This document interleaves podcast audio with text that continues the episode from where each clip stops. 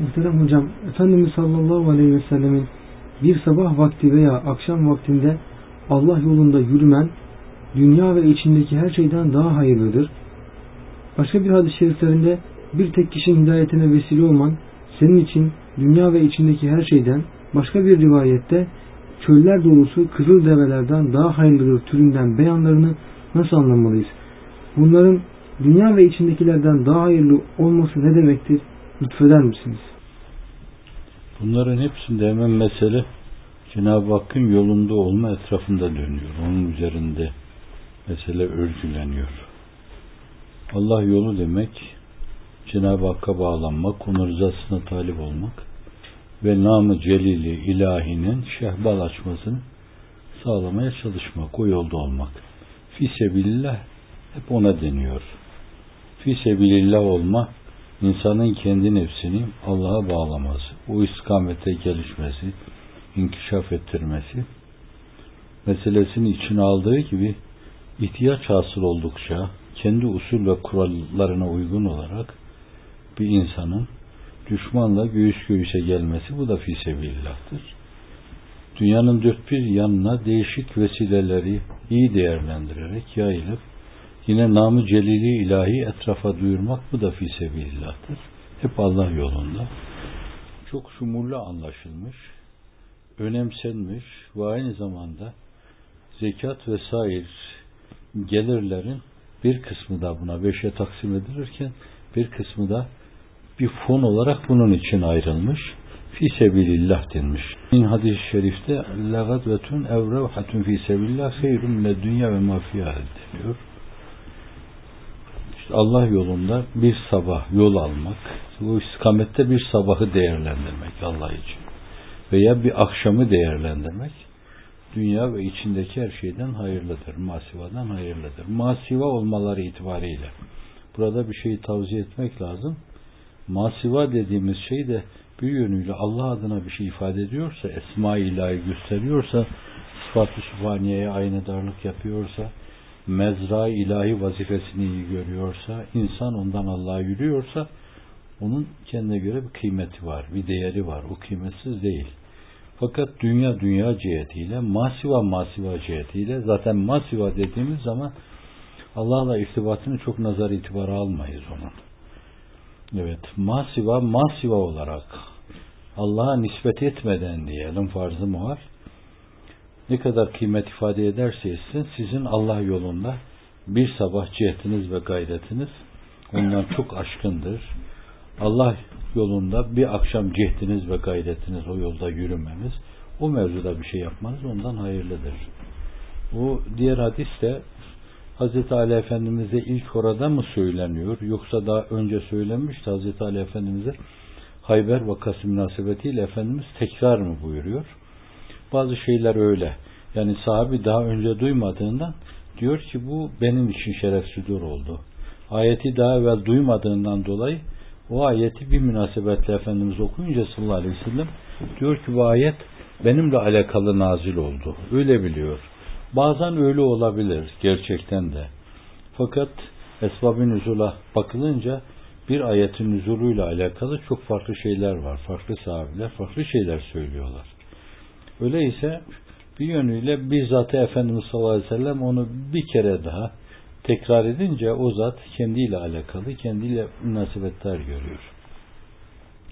Bu açıdan bu Hayber vakası münasebetiyle Hazreti Ali'nin duyduğu, belki de ilk defa orada şeref sudur olan o söz, senin elinden bir insanın hidayete ermesi kırmızı koyunlardan daha hayırlıdır. Kuvvetli olan budur yani. Kırmızı en'amdan daha hayırlıdır. Bu deve de olabilir. Araplar servet o gün için servet ve zenginlik devenin çokluğuyla koyunun çokluğuyla ölçüyorlar. Bu da belki kabile kabile değişebilir yani. Daha ziyade işini kervanlarla gören insanlar için sürü sürü develer mal çokluğundan kinaye bir şey oluyor. Yani işte o kadar deveden daha hayırlıdır. O kadar deveniz olmaktansa şayet bir insanın hidayetine vesile olmanız ondan daha hayırlıdır. Bazı yerlerde de koyun önemli bir servet kaynağıdır. Sütünden, yününden istifade ederler, kuzularından istifade ederler. Bazıları da en-âmi humuru öyle yorumlamışlardır. Bazıları da üzerine güneşin doğup battığı her şeyden hayırlıdır demişler. Hadis bu versiyonuyla zayıftır yani. Diğerleri kadar güçlü değil. Diğerleri daha güçlüdür burada.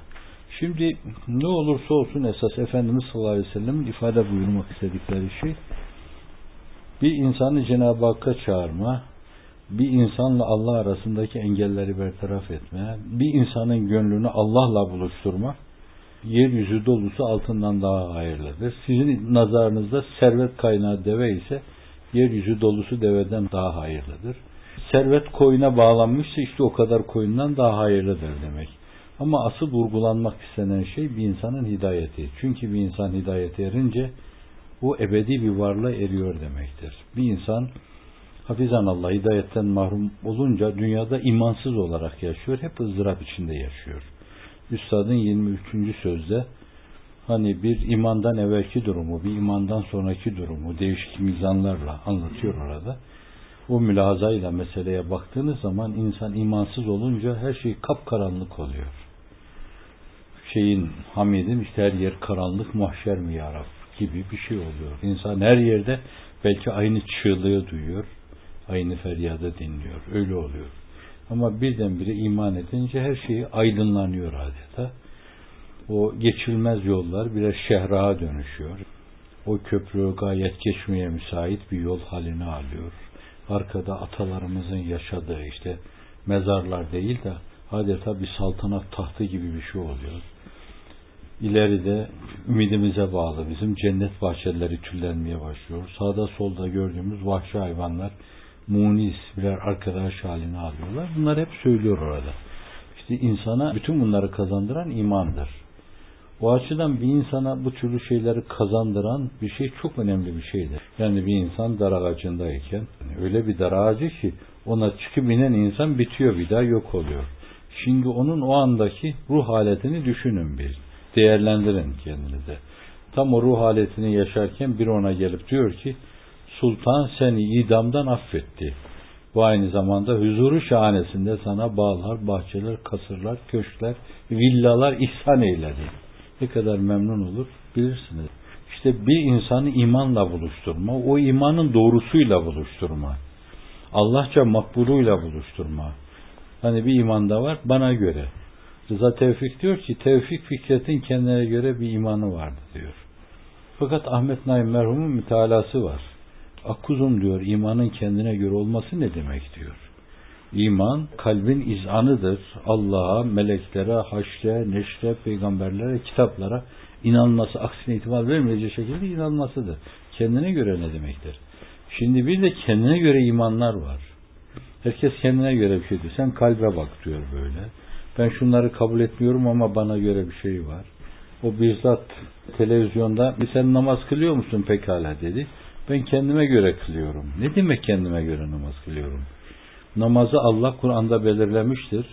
Onun tavziyini, teferruatını, detaylarını da sahibi şeriat bizzat pratikte ortaya koymuştur yani. Bana göre olmaz namaz. Ne namaz bana göre olur, ne oruç bana göre olur, ne zekat bana göre olur, ne haç bana göre olur yani. Onlar kime göre olacaksa onlar belirlenmiştir.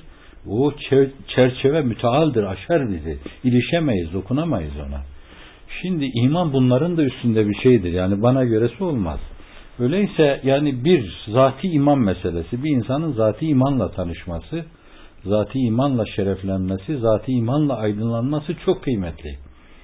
Bir de zati iman değil de yani zati imanın da ötesinde vasi imanla aydınlanması.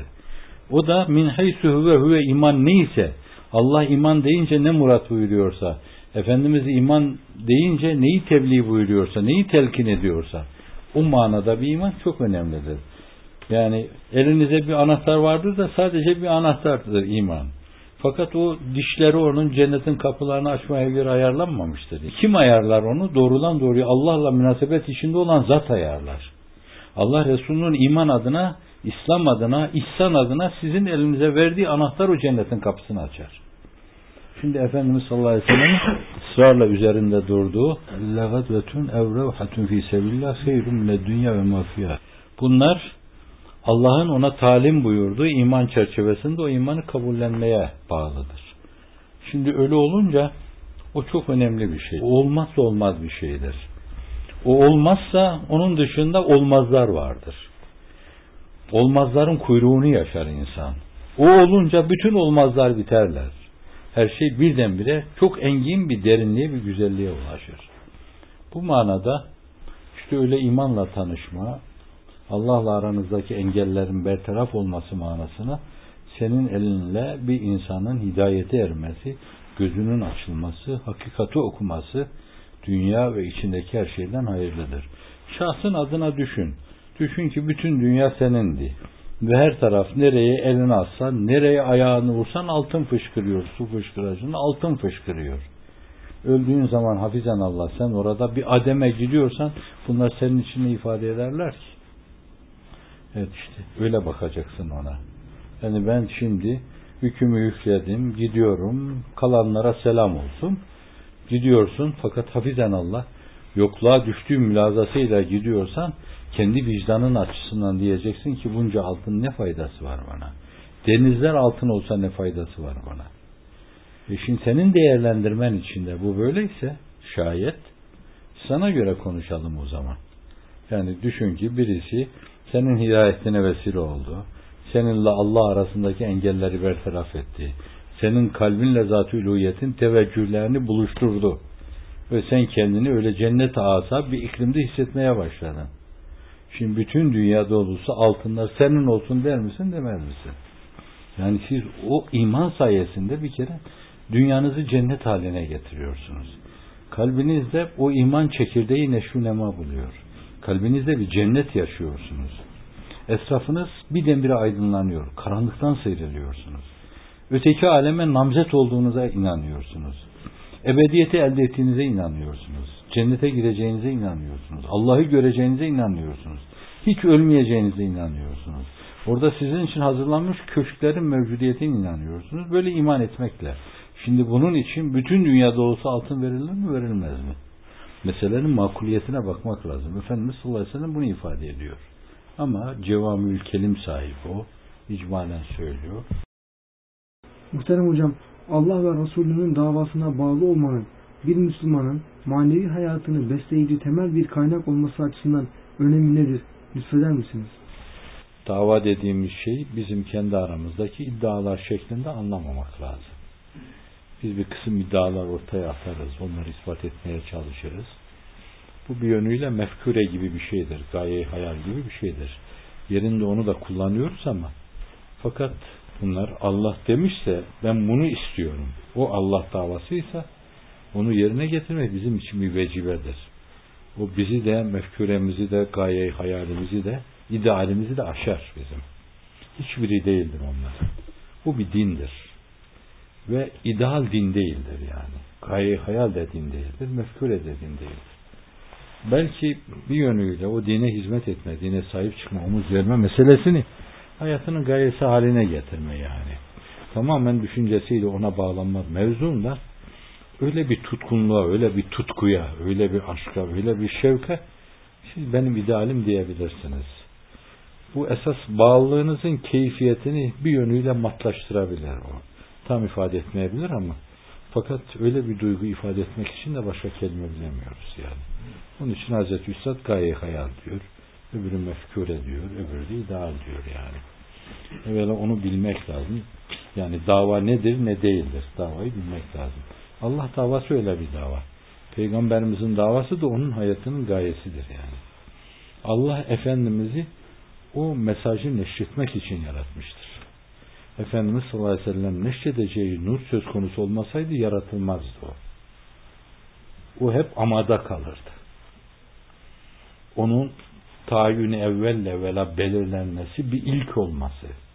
Risaletiyle de sonra farklı şekilde çok önemli. O güne kadar gerçekleştirilememiş. Dolayısıyla da yine bir ilki gerçekleştiren insan olması. Ama sonda gelmesi. Nizami bunu ifade ederken kainat şiiri adına bestelendi. Hükmün bir kafiye gibi sonunda geldi der. Bence Hakikat Ahmediye ile Hakikat Muhammediye'yi bu kadar veciz ifade etme de onun gibi Füzuli gibi şairlere mahsus bir şey. Şimdi bu da Resulullah'ın davası demek odur yani. Allah Efendimiz'i onun için yaratmıştır. O da onun hayatının gayesi bilmiş. Yani ben varsam öyle.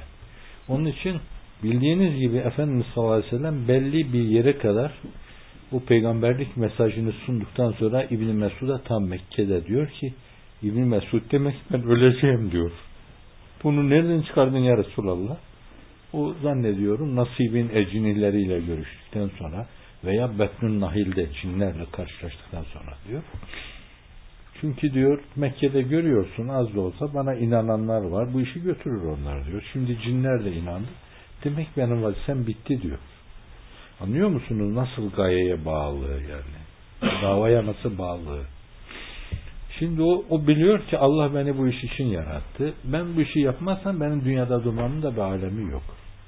E zannediyorum ruhen en yüksek insan da odur. Ruhen en yüksek insan. Peygamberane bir tavır, peygamberane bir düşünce, peygamberane bir mülahaza, peygamberane bir azim, peygamberane bir kararlılık içinde bulunma. Ben dinimi ilaya hizmet edeceksem dünyada durmamın bir anlamı var. Yoksa ben anlamsız bir şey yapıyorum demektir. İşte peygamberle bizim aramızdaki fark bu.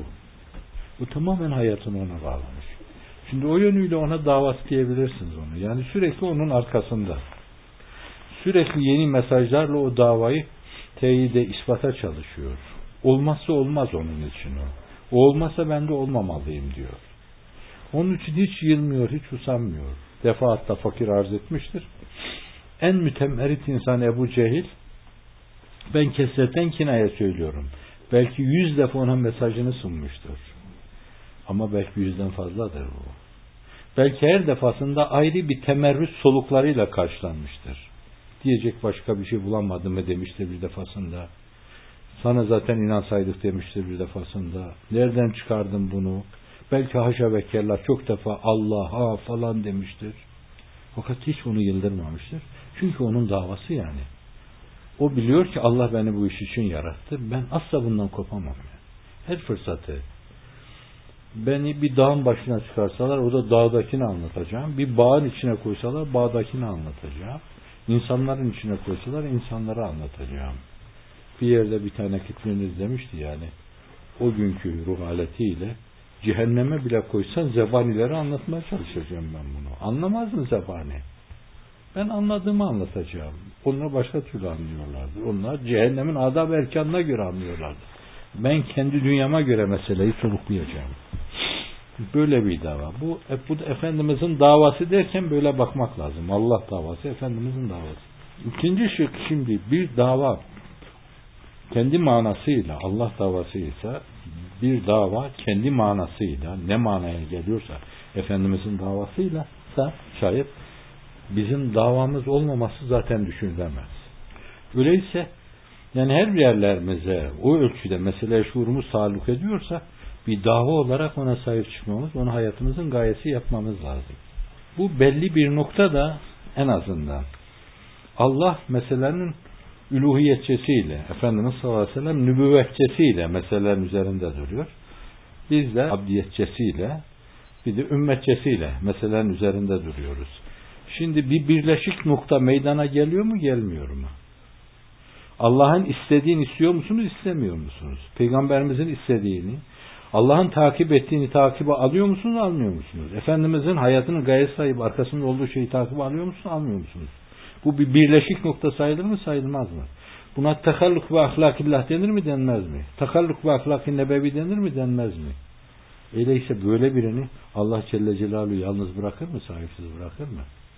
İşte Allah Celle Celaluhu imanımızı o noktada teyit buyurur, takviye buyurur.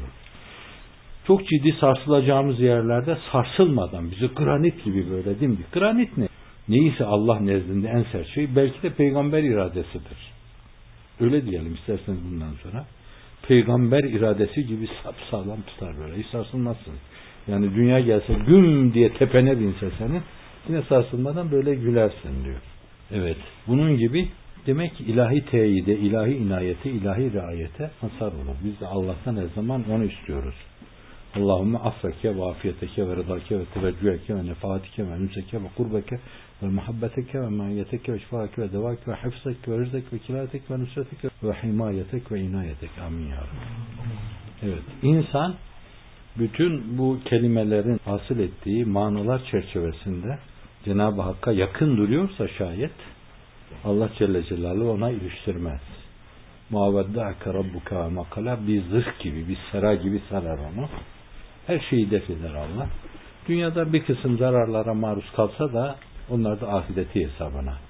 Onu yükseltmeye matuftur. Biz esas netice itibariyle insanın kazanacağı şeyi Allah'ın izniyle kazanmış bulunuyoruz. Allah'ı kazanmışız. Allah'ımız var bizim. Peygamber Efendimiz'i kazanmışız. Benim ümmetim diyor. Ben tanırım diyor onları. Alınlarındaki secde izlerinden. Abdest uzuvlarındaki abdest izinden benimkilerini tanırım diyor. Bak onun olmuşsunuz. O da size sahip çıkmış. Kendinizi Allah'a vermişsiniz. Allah size sahip çıkmış. Kazanmışsınız demektir siz. Bu samimiyet, bu ihlasla inşallah öbür aleme gitme nasip olursa burada çok rahat hemen verilecek şey verilecektir. Her şeyiniz kat katıyla. Ama dünyada diyorsunuz herkes inansın. Çok güzel bir şey. Dünyada milletimiz devletler muvazenesinde muvazene unsur olsun. Çok güzel bir şey bu. Ama siz alacağınızı almışsınız. Bunu da Allah ya verir ya vermez. İşte onda hırslı olmamak lazım. Bu bizim vazifemiz içinde değil yani. Bunu arzu edebiliriz, isteyebiliriz. Fakat onu alma, verme, yapma, değiş tokuş bizim işimiz değil. Bize alakadar etmez o. Onun bileceği şey. Bize dost doğru insan olmak düşer. Doğruluğu devam ettirmek düşer. Hayatımız boyunca istikametten ayrılmamak düşer. Rabbimizi bulduk. Bütün gamı kederden kurtulduk. İsterseniz hikeme etayede üstadın da değerlendirmesi itibariyle derin olduğu için onunla noktalayalım. Onu bulan neyi kaybetmiştir ki? Onu kaybeden neyi bulmuştur ki? Allah'ı bulan bütün güzellikleri bulmuş olur. Efendimiz'i bulan bütün güzelliklere açılmış olur. Peygamberden uzak kalan, Allah'tan uzak kalan da her şeyi kaybetmiş olur. Gelin Allah'a üstünü zannedelim. Durumumuzun yakınlık içinde olduğunu düşünelim. Her şeye rağmen teselli olalım. O zaman göreceksiniz başkalarına kızma, nefret etme, kin duyma bu hisler içimizden silinip gidecek. Mazhariyetlerimiz ufkundan bakacak, acıyacağız onlara. Ya Rabbi bu mahrumini de ne olur? Merhuminden eyle diyeceğiz. Ve sallallahu aleyhi ve sellem